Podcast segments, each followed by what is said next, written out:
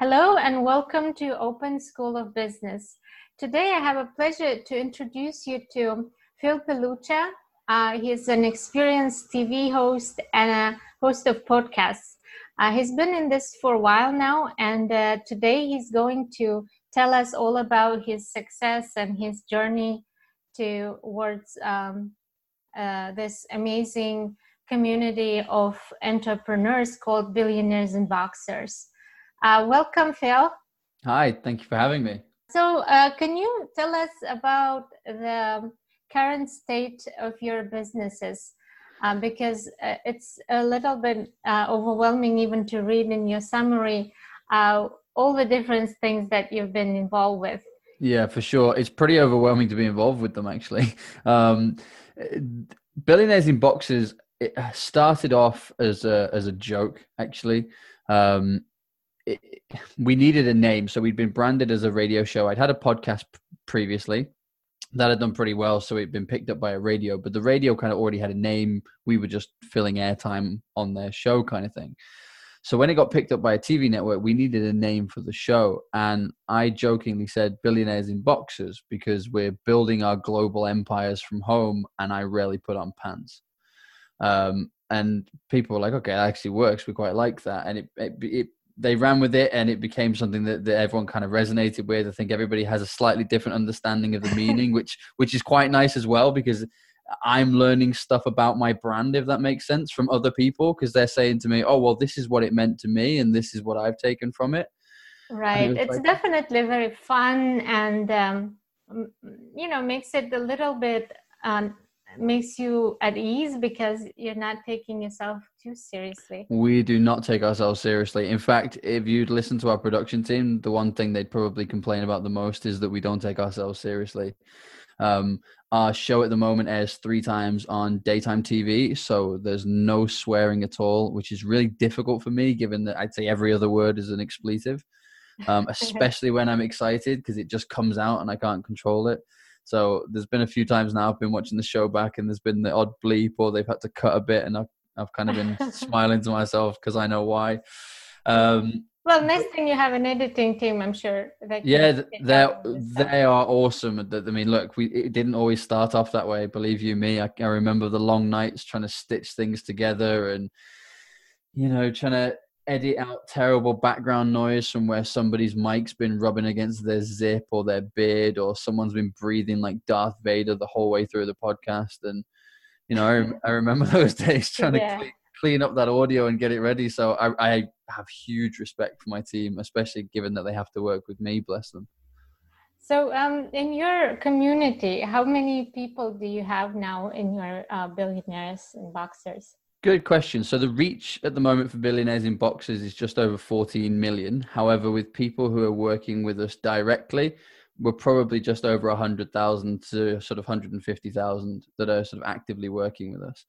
Um, and that comes you to know kind of the stats um, male versus female because boxers is a very male branding it's interesting you should say that so actually we've I I had the same concern. It's actually funny you should say that because I asked this question about six to eight weeks ago of my team, um, and it was actually really close. I think the female demographic was about 45, 46 percent. So it's actually really really close. And I think the reason for that is we have a lot of guests on. So I'll give you an example. Earlier today, show that hasn't been released yet. Um, I interviewed Marie Diamond from The Secret um, she's also a feng shui expert, so I've been redoing my room, and because she, everything she taught me, I realized I was, oh yeah, I need to do that.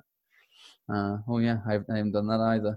Uh, so so it was great. Uh, I don't know if you've ever watched the movie The Secret, read the book The Secret. She's one of the the main stars yeah. from that. Um, that's one of the things that we do in terms of billionaires in boxers, and that's why this became so exciting and why we're reaching so many people. So it's not that I suddenly have some expertise in something and I'm teaching the whole world. Nonsense. That's not it at all. It's more I know what I don't know and I want to go and learn about things and I want to I'm I'm somebody who is hungry for knowledge and I love sharing it as well. So what ended up happening was I would want to speak to these, you know, top professional development coaches. Like one of my mentors is the world's great is the world's top uppermost passive income coach um, producer, director of, of self help movies. I mean, it's ridiculous the people that are, are lending themselves to this and are, are trying to help us. Um, and it's essentially, I get to ask them the questions that I, I want to know the answers to, and the audience want to know the answers to. We get real facts, evidence, and actionable advice that we get to implement into our businesses and into our lives. So it, it's almost as I learn, the audience is learning, and we're all on this journey together. I'm not here preaching I know anything more than anybody else. It, it's quite the opposite. It's as you said earlier. It's, it's, I'd like to think it's pretty humble. I, I'll just openly say I don't understand this please tell me. That's pretty much what happened really this morning. cool because I think I can really resonate with you uh, on that because that's one of the reasons why I started uh, Open School of Business because um, there are a lot of people in my network I've already met that have incredible experiences and knowledge and um, I use this opportunity to ask them things I'm fascinated about. Yep. And definitely sharing it with my community. I love that. Uh, and so, do you know what? That that's that's pretty much the, the basis behind billionaires in boxers. So i own some service-based businesses in terms of business to business. So i own a recruitment firm i own a marketing and advertising agency and i own a broadcast business that actually helps companies to create podcasts. Some of them are for large companies for sort of things like employee engagement and current affairs. Others are for recruitment retention marketing sales. There's all kinds of reasons you can use a podcast um, yeah. but it's kind of helping people to to broadcast that message but it's all fueled by everything we do through through billionaires in boxers which is we publicize quite clearly what we're doing and um, say here you go. Here's the show. Here's behind the scenes. Here's what happened today.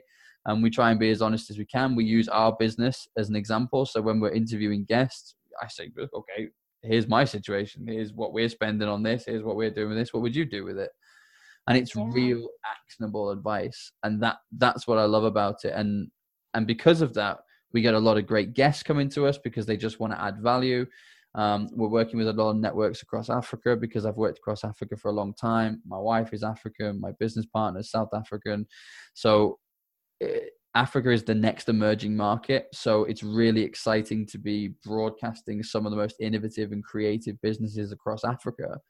And we, we call it introducing the best of Africa to the world and introducing the best of the world to Africa. And that's yeah. what we're really passionate about.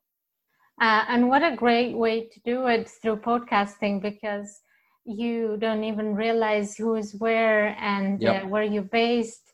So you have a sort of a playing field in that situation. Uh, and you don't have to really emphasize where everything is happening. No. The incredible thing about um, all these businesses that you mentioned uh, I'm wondering which one of all of them is your cash cow, which you rely on for income mostly. Recruitment, recruit. So recruitment has been the. Uh, would you call it the cash cow? I don't know because it's it's very roller coaster as an industry anyway. You know, you you have huge months and periods, and then you have periods of quiet and downtime. Some of it's seasonal, some of it's otherwise. Um, but it, yeah, look in terms of consistently earning, I'd say it'd be the recruitment business. But it's also because it's the one I'd I set up the longest to go. It's the most established. It's the one with the existing teams. It's, you know, we've just been able to plug in some really exciting things into this. So uh, a good friend of mine owns a, an outsourced uh, sales center in Cape Town, and they were just finishing a big project. And their guys are really creative marketing and salespeople, but they really like to get their teeth into a project that they enjoy and they kind of approached us and said do you want to do some sort of a deal? We'd love to go out and talk, tell more people about what you're doing um, through billionaires in boxers and, and, we did a partnership that way and, and things like that are really exciting. So all the time even though the recruitment has been the oldest business that's something that is literally taking place right now. I got a text message this morning to say all the phone lines are live. Test calls were done yesterday. Hitting the phones from this morning. We'll speak to you at close of play um, that's happening right now today. So I know, and that's a new thing for the recruitment business entirely. So it's yeah, it's exciting awesome. times. Can you explain how exactly the call center work with the recruitment agencies? Of course I can. Yeah. So there are because of our talent team, there are certain roles that we I genuinely believe we're the best at in terms of recruiting. So the the joy of doing what we did, I'll explain it like this, is how many recruitment firms are there? I mean, there's there's millions of them. There's millions yeah. and millions of recruiters, right? And we all pretty much do the same thing. So it was like, well, you can just sound like everybody else and say, you know, well, we have access to markets that other people don't have. And, and no, you don't. We all have access to the same people. We all have access to the same tools. Um, even the brand new ones only stay new for a, uh, for a short while, and then it, suddenly it's it's out of the bag, and everybody knows about it. So, I decided that the way to stand out wasn't to just bluff my way through; it was to add more value than anybody else. So what I did I have at my disposal? Well, I had a, the broadcast network at my disposal, and I had the fact that I knew some really awesome professional development coaches, some of the world's leading, you know, professional and personal development coaches. And I thought, well, how do I bring all of this together? And the answer was, I choose the businesses really closely that we want to work with. You know, the, the most exciting, the most innovative people that are doing some really, really cool stuff. And then we bring them on the show and we publicize what they're doing because it's really cool so people should be hearing about it. We're also working with it. We then get to offer a 12 month guarantee which nobody else in the industry can do. I think it's about three to six months average. Um, we offer 12 because it's subsidized by the tv show. And between you and i i've had to do two of them in 10 years. So it's you know we we we hit the mark you know 99.9% of the time. So i'm prepared right. to take i'm prepared to take the risk. 12, me- 12 months meaning uh, the resource that you found for the firm is going to stay with the firm that hired you. Well not just stay but be successful with them as well. Um, so you know there are often probation periods where you have to exactly. hit a certain resource or something. So um, look i mean we we hit the mark because it's not just a case of crawling job boards and things in fact i haven't seen a job board for three or four years now. We got rid of them. Um, they just didn't work for us. Look, it's about it's about networking. Everything is about networking, and when people trust you, they open their phone books for you because they they trust that you're going to take care of their friend or their contact. So, right. with the trust that we've built up, you know, in the industries that we work in, think about data science, for example. You know, I probably know the top 10, 10 data scientists in every country, every every major country where where data science and, and data centers are a big deal uh, and I could call any one of them, as could my team, and say, "Hey, listen, we're doing this. Who would you recommend we speak to?" And there'd be three or four perfect people straight away. Um, it's about being respectful to your network and treating them with respect, and only approaching them with something that's relevant, just as you would with them, and bringing opportunities to them. And that and that's how business works. It's it's opportunities flow in one direction and they come in another. Sometimes you have no idea no idea how it's going to work out with this person. In fact, it feels a bit one sided. You just feel like you're constantly giving them stuff, and then suddenly they can open a door that you didn't even know existed. And okay. it's, it's, it's, beautiful when it happens. So uh, the, the call center in this case. Uh, yeah, so the so so the so the, the call center. Uh, so we have a list of roles that we work with eh, pretty much in our in our major countries where we have particular strength to deliver, and we have good networks. Uh, and we have people who work for the business that monitor whenever these jobs become live, either on uh, direct career portals or on job boards or local adverts. Uh, and our team contact them to say, you are one of the businesses we would be interested in working with. You've got this kind of role, which we have expertise in. We can plug you into the network. We can introduce you to these people. We could kind of really help stick a rocket up what you're doing and, and shine a spotlight on it. Are you interested? Um, not every business is. Some businesses categorically say, we need another six months. We're still fixing some stuff. We're not ready for the spotlight yet. Others say, yes, please, let's have it. Let's do it yesterday. Yes. And it's great because these days everyone is expecting a personalized approach an email or a phone call, and better yet, from an, a person who you know. So, yeah, um, 100% like what's the rate of of the pickup I, I, think you would know exactly what i'm talking about in terms of uh, recruiters just uh, cold calling oh, companies yeah, yeah. it's very difficult well the funny thing was i worked in internal recruitment for a long time so i'd been a recruitment manager then head of then director uh, and then i was a, a continent director for the period as well and I'm sick of recruitment agency calls. In fact, to be honest, I always say that was why I first set up my first recruitment agency because I genuinely couldn't find one agency in my sector that could do what I did. I, I was looking for a partner who, if I had exhausted my skill set and I couldn't find somebody, I needed somebody to be able to take it a step further. I couldn't find anybody. And I was like, this is ridiculous. I get like 10, 15 calls a week trying to sell me stuff, and not one of them can actually do the job. Um, and it was just, I was so infuriated with it one day that I said, I should just set up an agency doing this. And I was sat with a friend of mine who worked for a rival company, and he went, I'd use you in a heartbeat because our recruiters are useless. And I suddenly went, oh, there's actually something in this. so that's how our contact center really works is they're, they're great salespeople, they're great marketers, they have a really targeted list of people. And we, we say look, it's a outsourced sales center, but they're not really selling for us. They're more introducing. They're just saying to a business, if you're planning on doing this, this is what we could do for you. If you're ready for it, if you're interested, let's have a conversation. If not, best of luck. Yeah, and I think it is just great to a way to scale your own abilities, and you can teach them certain techniques that you want them to use mm-hmm. and and then be just following that. So it's it's really cool. I mean, um, my attitude was always if I'm gonna. This is gonna sound nuts, right? I promise you it will. Um, I never understood why I couldn't grow global. I also never understood why certain businesses I worked for at board level would panic when I said the word global. Um, you know, people were like, "Oh, well, hang fire. I mean, let's just get this region right first, and then we'll think about going global." I never understood that. I think if you're going to grow a business, you know, you might as well grow it with global global aspirations from the very beginning, rather than try and grow where you are locally, pretending like you're some sort of tree. You know, your your your roots are here. You can't move. you know, you're you're some sort amazing. of. Amazing. I always say that about this pro, like an inspirational quote about blo- blooming where you're planted. Yeah. I'm always say like you can't you you you're you're a person you can move. yeah, hundred percent. Some of my best experiences have come from traveling around the world and working around the world, and and I've had the fortune to speak at some incredible events around the world. Um, and I know some places I like, and I know some places I don't like, and I feel all the richer for it.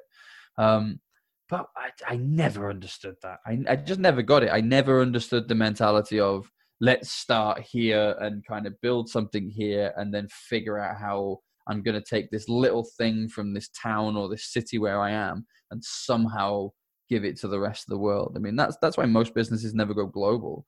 right. There's they never say the small business owner level. You, you, you can't build yeah. a skyscraper on the foundations that were originally laid for a bungalow. It doesn't exist. So you have to lay the foundations of the building with the size of the building in mind, right? Yeah. So you can't start small and then figure out how to grow big because you're going to have a top heavy building that falls over at some point. Exactly.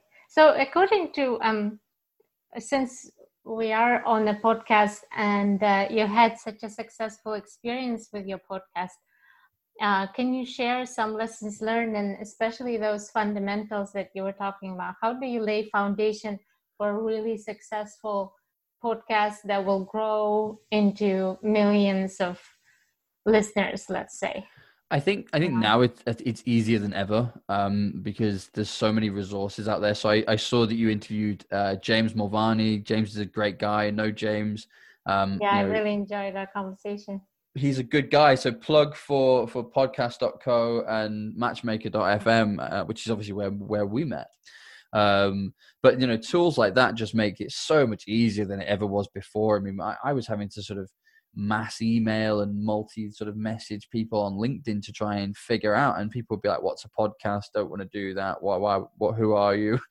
and it was it was all treated with suspicion. like, "Why do you want to be on a show? What have I done?" It's like you're going to ambush me. I'm like, I'm not some sort of investigative journalist, pal. I'm just trying to ask you about your business. Um, I just want to know what's going on inside your head. I don't want to know what your accountant's doing. um, is a lot of the things that you see on TV, sometimes they're just too rah, rah, rah. You know, they're too feel good, feel good. And it's like they tell you about them that time that they found themselves sleeping in the car. And then the next minute they're telling you about now they're how a multimillionaire. And I'm like, well, tell me about that bit. Like, I, I, yeah. Don't just brush over it. Like that's the interesting part, you know. Um, and and some of them do, and as you say, some of them don't. Whereas for me, uh, when I decided to podcast and broadcast, I don't really have a filter. So honesty and just comes out. If I feel comfortable with the host or comfortable with the guest, I'll just talk honestly, and I tend not to re- remember that there's thousands or millions of people listening. yeah. Well, I think it's a it's a good uh, time for me to ask you that. Like, what's your biggest thing you usually share, especially yeah. in the podcasting uh, side? Is was there anything that you realized? Oh, I need to change, and then you tweaked. Yeah, I think um, I think there was a moment where I think there was a moment where I realized that I needed to be better at reciprocal marketing. I think is the honest answer, because I was getting people on podcasts that I thought were really interesting, and I was sharing out amongst my network. But because my network was still quite small, I mean, in terms of the podcast audience, um, it was only getting sort of a couple of hundred listeners. I mean, some episodes in the early days would get like 56 listeners in the first three days, and it was like, whoa, okay. And I think at least five of them were I think yeah. five of those were me checking that it was still playing okay. Um, you know, but uh, I realized that actually the people that wanted to listen to Okay, I'll word it like this. The people who wanted to listen to the person I was interviewing already followed that person in some way or another, didn't they? Because they're interested in that person. So let's just say we went and got Gary Vaynerchuk on our, on our audience and we did a joint podcast with Gary Vaynerchuk right now. Well, who's the best person to market that? Gary Vaynerchuk, because he already has a massive audience of people who love listening to Gary Vaynerchuk. Exactly. So, so what happens is they bring their audience with them. You mix it with your audience, and that's how your audience grows. Because some of them will stick around and binge your content and enjoy what you do. Some of them will just come for the person they like, boost the numbers for that episode, and go away again. And that's fine as well. Um, some of those people even become subscribers, you know, two, three times down the line, where it's like, oh, this person's interviewed like three or four of people I like now, so maybe I should start paying more attention to them. Um, I don't know what the thought process is, but it seems to work that way. Um, but you know, it was reciprocal marketing because I wasn't doing that at first. I wasn't saying to people, you know, okay, I'm, where do I send this? Should we send this to your marketing team? You know, do you want us to do a joint campaign? I'm going to tag you. Here's my handles. Can you make sure you tag me? Who should I liaise with to get this sorted? And they go, oh, uh, right, you need to speak to uh, Bob in marketing, and I'll put you in touch with Anne in resources, and then we'll just do that, and then everyone's together, and away we go. Yeah, right. Actually, it's one of the things that I, I started doing because um, a lot of the people who I have, some of them have marketing teams, but some of them are just uh, managing their accounts themselves. So I have that conversation early on with them where we're going to be doing cross uh, promotion. Yep. And a lot of times these are book authors or I have some program that they're selling. So I'm very open to putting a, st- a spotlight into their product so they get the users they want 100% however i've been kind of interacting with um, users from matchmaker Yep. Uh, and there, there are some people who are just interested in booking as many podcasts as possible. Yep. But they are completely close to cross marketing because they also have their own podcasts. Yeah. And I don't understand that mindset because seems like it's mm. uh it's not open for collaboration. No, I don't understand that either. If I'm honest, I mean, we we've always been an open book. I mean, we're, we, I guess we're a little bit more selective now than we used to be, just simply because of the the size of the audience. So I think they expect a certain sort of Quality. person now. Yeah, I think so. We, I mean, we still give loads of exposure to, as I said, businesses that we feel i mean it sounds like an awful position to put ourselves in but we we're sort of looking at these businesses going the world needs to know about this seriously. So we, you know it doesn't matter about the money sod the money just come with us we'll we'll do something we'll do a piece of content and we're going to show people what you're all about. Um, and what we try and do from the reciprocal marketing point, even with the show, is make sure that the other part of the show is with a coach or an audience person that complements that business or complements the audience that would be interested in that business. And we try and put something together that's almost a, you know, here's a really inspiring person talking about how you can get ahead in a particular industry, and then here's a business that's doing it. Isn't it pretty cool? So uh, for the personal development coaches and business coaches, yes, uh, do you have sort of like a database where people can find them? Good question. Not yet. I mean, this has all been so new. I mean, I'll tell you how it came about. It came about because of the interview and because of because of this show, because of this medium right here that we're recording this on. This was exactly how these relationships came to be. Um, I met the producer for uh, one of the movies that sequels, that sorry, the prequels, The Secret. Um, I loved his work. I've read his books. He's an awesome guy called Doug Vermeeren. Um, and I got Doug on the show. He produced a film that's just out at the moment called How Thoughts Become Things. Uh, highly recommend people go and check it out. It's uh, best way I could describe it. I mean, I don't know whether they describe it like this, but it's like if you enjoyed The Secret, you'll love this because The Secret was almost an introduction to here's how it works and here's how affirmations work. This is a right. Here's the practical steps and here's the nitty gritty behind how to make this thing work. And it's awesome. I really love it. Um, but I definitely go check that out. But I, I met Doug, and then Doug introduced me to all of these other coaches. So it's been incredible. The last few weeks have been crazy because my emails will ping, and it will be this really huge name of some multi-millionaire successful entrepreneur or some successful business coach whose book I probably have on my shelf that's well worn out um, you know, people that I would have paid four or five thousand dollars to go to an event to go and see are now emailing me to say, "Hey, I'd love to come on the show." We have a great chat on the show. Really resonate with them. We stop recording, and the question comes out because obviously I love this question. Who else do you know that could help me with what we're doing? They tend to ask me the same question. Goes back and forth. And before you know it, it's, well, I'll introduce you to him. I'll introduce you to her. We'll introduce each other to them. And we should do this together.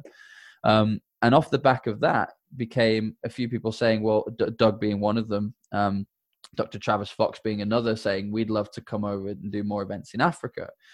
And obviously, we've got a large connection there. We've got a lot of work there. We have, have a, a, lot of uh, connections and a, a, big database there in terms of people that we work with. So it makes perfect sense. Yeah. So they've asked us to help them put those events on, and then with that comes books and films and all this kind of stuff, and helping them distribute that locally. Um, it, just just this morning, Marie Diamond, um, I, I, was talking to her about the events, and she said, "I'd love to come. Can I get involved as well?" So Marie's now on board too. I mean, all these things are sort of happening in real time, and it's it's incredible because once you're kind of in that place, you, you're good to go. But the, this all came from podcasting. I can't stress that enough. This came from me. At one point, it came from me sitting on my kitchen table with a uh, second-hand. What's it called? The the blue ice microphones, little circle things. You know what I mean? Um, look like something from Star Wars. Um, I probably spent fifteen dollars on the thing. Uh, it it had to be I had to hold the wire in a certain position, otherwise it crackled. uh, and I was doing this from my kitchen table because my kids were asleep upstairs, and any of the rooms I'd do it upstairs would wake them. Um, that was how I started podcasting. And then you'd spend two, three hours editing it and getting it out. And then 56 people would listen to it. Um, and then there was times that you'd go, why am I bothering? And my answer to that was always i think like you've been in this long enough to for all the other podcasters to understand if you put in the seed and you're watering it giving the nutrition it needs it will grow 100% Hundred yeah. percent. Do you know what my answer always was though? With uh, with why are we still doing this? Yeah. It was well, I'm enjoying the conversation, even exactly. If, like so, even if no one's listening, I don't really care. I mean, I, am enjoying the people I'm talking to. Um, I have to be honest as well. It was a fantastic business development tool. Um, you know, if I wanted to work with a certain company, for example, so this is before the TV shows, before 12 month guarantee. This is before the fact that I could give them this this exposure on a network globally, any of that stuff. This was just me and a small team of people who were good at recruitment, and uh, so were a hundred thousand other people. You know, yeah. And so podcasting helped you grow your recruitment business. Oh, hugely so. Because you know, if you call a, a CEO of a company that you really want to work with, so let's say you really want to work with a, a fintech company, they've just won an award, they look really excited, and that's the people you want to go and work with. Well, if I call, if I try and add their CEO on LinkedIn, he's going to see recruiter and not connect. If I call them, I'm probably not going to get past the gatekeeper. And even if I did, he's never going to call me back because nobody wants to talk about recruitment. I don't even want to talk about recruitment. It's boring. It's not sexy. It's not nice. It's it's something you have to do as part of your process. In fact, that's not even true. Recruitment isn't even something you have to do as part of your process. If you design the culture of your company properly, it feeds itself because people refer people and you never need to have the whole inverted commas recruitment process at all because people just there's almost a list of people wanting to work for you. I mean, and how many businesses can we name that already have that? Um, but yeah, I mean, in terms of, I, I, wanted a way of speaking to CEOs of businesses that, that didn't involve recruitment because they didn't want to talk to me about recruitment. Whereas if you call up and say, Hi, I'm looking to speak to John about joining me on a podcast. I'm interviewing a lot of lo- local executives in the fintech industry. I noticed you won an award. It'd be great to talk about it. That call gets put through every day of the week, right? And that CEO on the phone is actually quite flattered that you're having this conversation. So they agree, they come on, you have a great conversation. It's not a sales pitch. I am not, I'm not pitching anything. Uh, it tends to come up what you do. You have the conversation. I never used to force anything, but the amount of times that at the end of a conversation, having resonated with somebody and had a great conversation, that they go, by the way, Phil, you're in recruitment. We're um we're looking for this, this, and this. You couldn't help us, could you? And I'd go, that one and that one I can. That one I can't, but I know someone that can. So let me make an introduction for you. But those two, definitely. Excellent. And I think yeah, it's just great because you meet a lot of people with similar mindsets. Agreed. And uh, usually I was mostly you know targeting book authors because i'm very interested in books and writing a book in the future uh, awesome. also a lot of people from my own field of project management and consulting but also now i'm really interested in entrepreneurs and the funny thing about the coaching business is i had this idea several years ago that um, i like coaching the concept yes. Uh, there are there have been some coaches that have been interesting and helpful to me. There have been also a ton that have been useless. Yep. And I see even more uh, coming up that are advertising mm-hmm. on Facebook, Instagram, everywhere.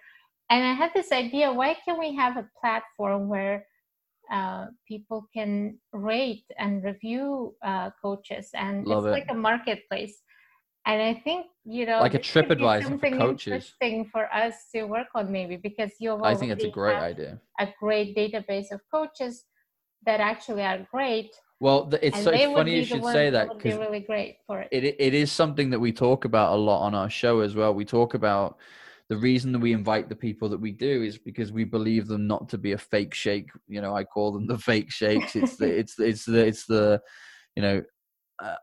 I think Bob Proctor said it best. He said, if somebody is if somebody was so happy and their life was so great, why would they be taking pictures to show you about it? That's incredible. Uh, yeah. And it was and like, yeah, it's pretty true. Now getting to realize that very much. Yeah, I think so too. Because I mean, how many people have not? I mean, I've done it. I've wasted ten, twenty thousand dollars on coaches that have been utterly useless. Um, and you know what? I really wish I knew then what I knew now, and I'll share this piece of advice with with your audience. I, I said it a little bit earlier, but I want to highlight it. When when you're speaking with people who you resonate with, okay, so you're on the same frequency, you just get each other, whatever terminology you want to use, right? There are certain people that give you a good feeling, and there are certain people that give you a, a negative feeling, okay? It's not doesn't mean that that person's negative. It just means that there's something that you need to deal with. Yeah, there's just something going on there that's saying actually you're it's not right for you to be working with that person. It's not right for you to be in a relationship with that person. It doesn't feel right. So, you know, I always say, trust, make more decisions with your heart and less with your head because your head doesn't know any more than you do. I love it. I love it. I think I'm going to use that quote for the uh, uh, blogging part of the interview because I think it's incredible and well, uh, it, it's something it, unique. It, it really works, and I promise you, I mean, your head will play tricks on you. But the thing is, when you realize that your head is just full of programming that was oh, most of it put there by other people anyway. I mean, our parents never meant to do us any harm, but I mean, how many times were we told as a kid, you know, you can't have everything. Money doesn't grow on trees. It's like, well, it literally does. It's paper. Um, so it really does, and you can have as much of it as you want, and and the only thing stopping you is is your perception of big. I mean, what makes one man's big deal a hundred thousand dollars and another man's a hundred million? It's perception. It's nothing more than that. But the guy who thinks that a hundred thousand dollars is a big deal will never make a hundred million. And um, it's very true. However, what would be the one thing that you would start changing to get from 100,000, you know, slowly to a million, 10 million to 100 million? I, I think don't set those targets, I think is the first one. I think it's you've got to dream as big as humanly possible. So I'm a big fan of meditation. I would always meditate on a decision like this. Um, there are if you you don't know anything about meditation there are guided meditations and spoken guided meditations on youtube that you can do for free. Many of them are amazing. There's a guy called jason stephenson who's an australian guy particularly very good. Um, but i would definitely start by dreaming as big as humanly possible. Plan the biggest thing that you can imagine. Um, you know that's why we say we're going to empower a billion people. That's big. But we were never going to do that on our own. We had to do that by you know partnering with people and bringing people on board who who were inspirational and could share meaningful advice that had a large audience already. I mean look at the movie the secret. It reached 500 million people. That's halfway towards our target. So we need two movies like the secret. Awesome. That's my target. Let's get it done well, nice. You have something to sizable, something measurable. It's awesome. Uh, and for meditation, I, I um, am spiritually uh, gravitated towards that path rather than any um, organized religion. I would say. Yeah. Um, yeah. So, because... so well, I I had a real conflict with this. It's funny. I was speaking to Maria about this earlier because um, Maria and I were both raised Catholic, obviously not together, um, but we were both raised in very Catholic households. And um, I was introduced about the age of about 11 or 12 um, to transcendental meditation. And it blew my mind because what I was seeing and experiencing whilst meditating, I was being told by my religion didn't exist.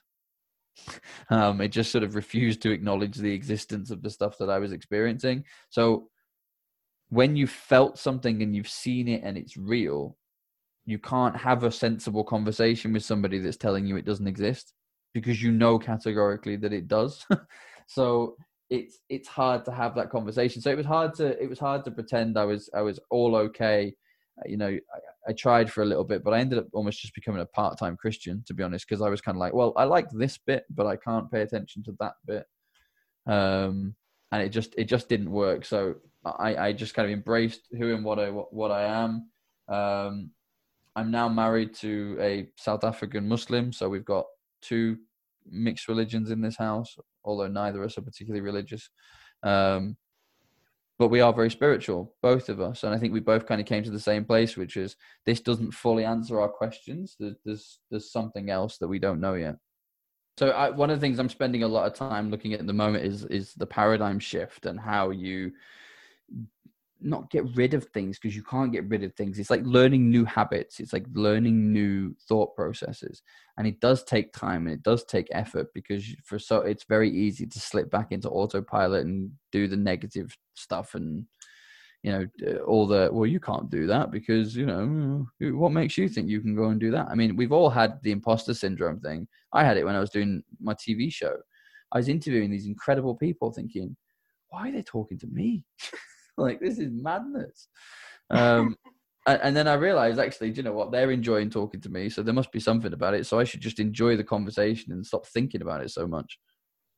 Things are already well on the way. So, you know, a couple of things I can share with you, as I said, is we're putting on some of those live events now across Africa for some of these incredible coaches. So that's awesome. Um, we've actually started to help other people produce more of their content. So these were existing podcasts and existing uh, stars on channels on YouTube who are look, looking to kind of reach new audiences and get some more content out there. Um, they're joining us on our network through the BIB network across the different satellite TV stations, the online stations uh, globally. So we're now helping them to produce their content. So there's going to be a few sports shows, a couple of talk shows in there. There's some there's some really cool stuff happening.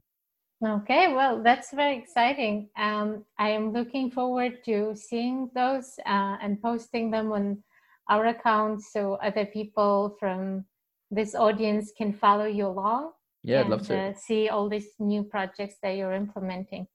Uh, thank you for your time, Phil. Uh, it's been such a pleasure and a delight to talk to you today and get a glimpse into such an incredible work you're doing. Thank you very much. Thank you so much for having me. It's been a pleasure.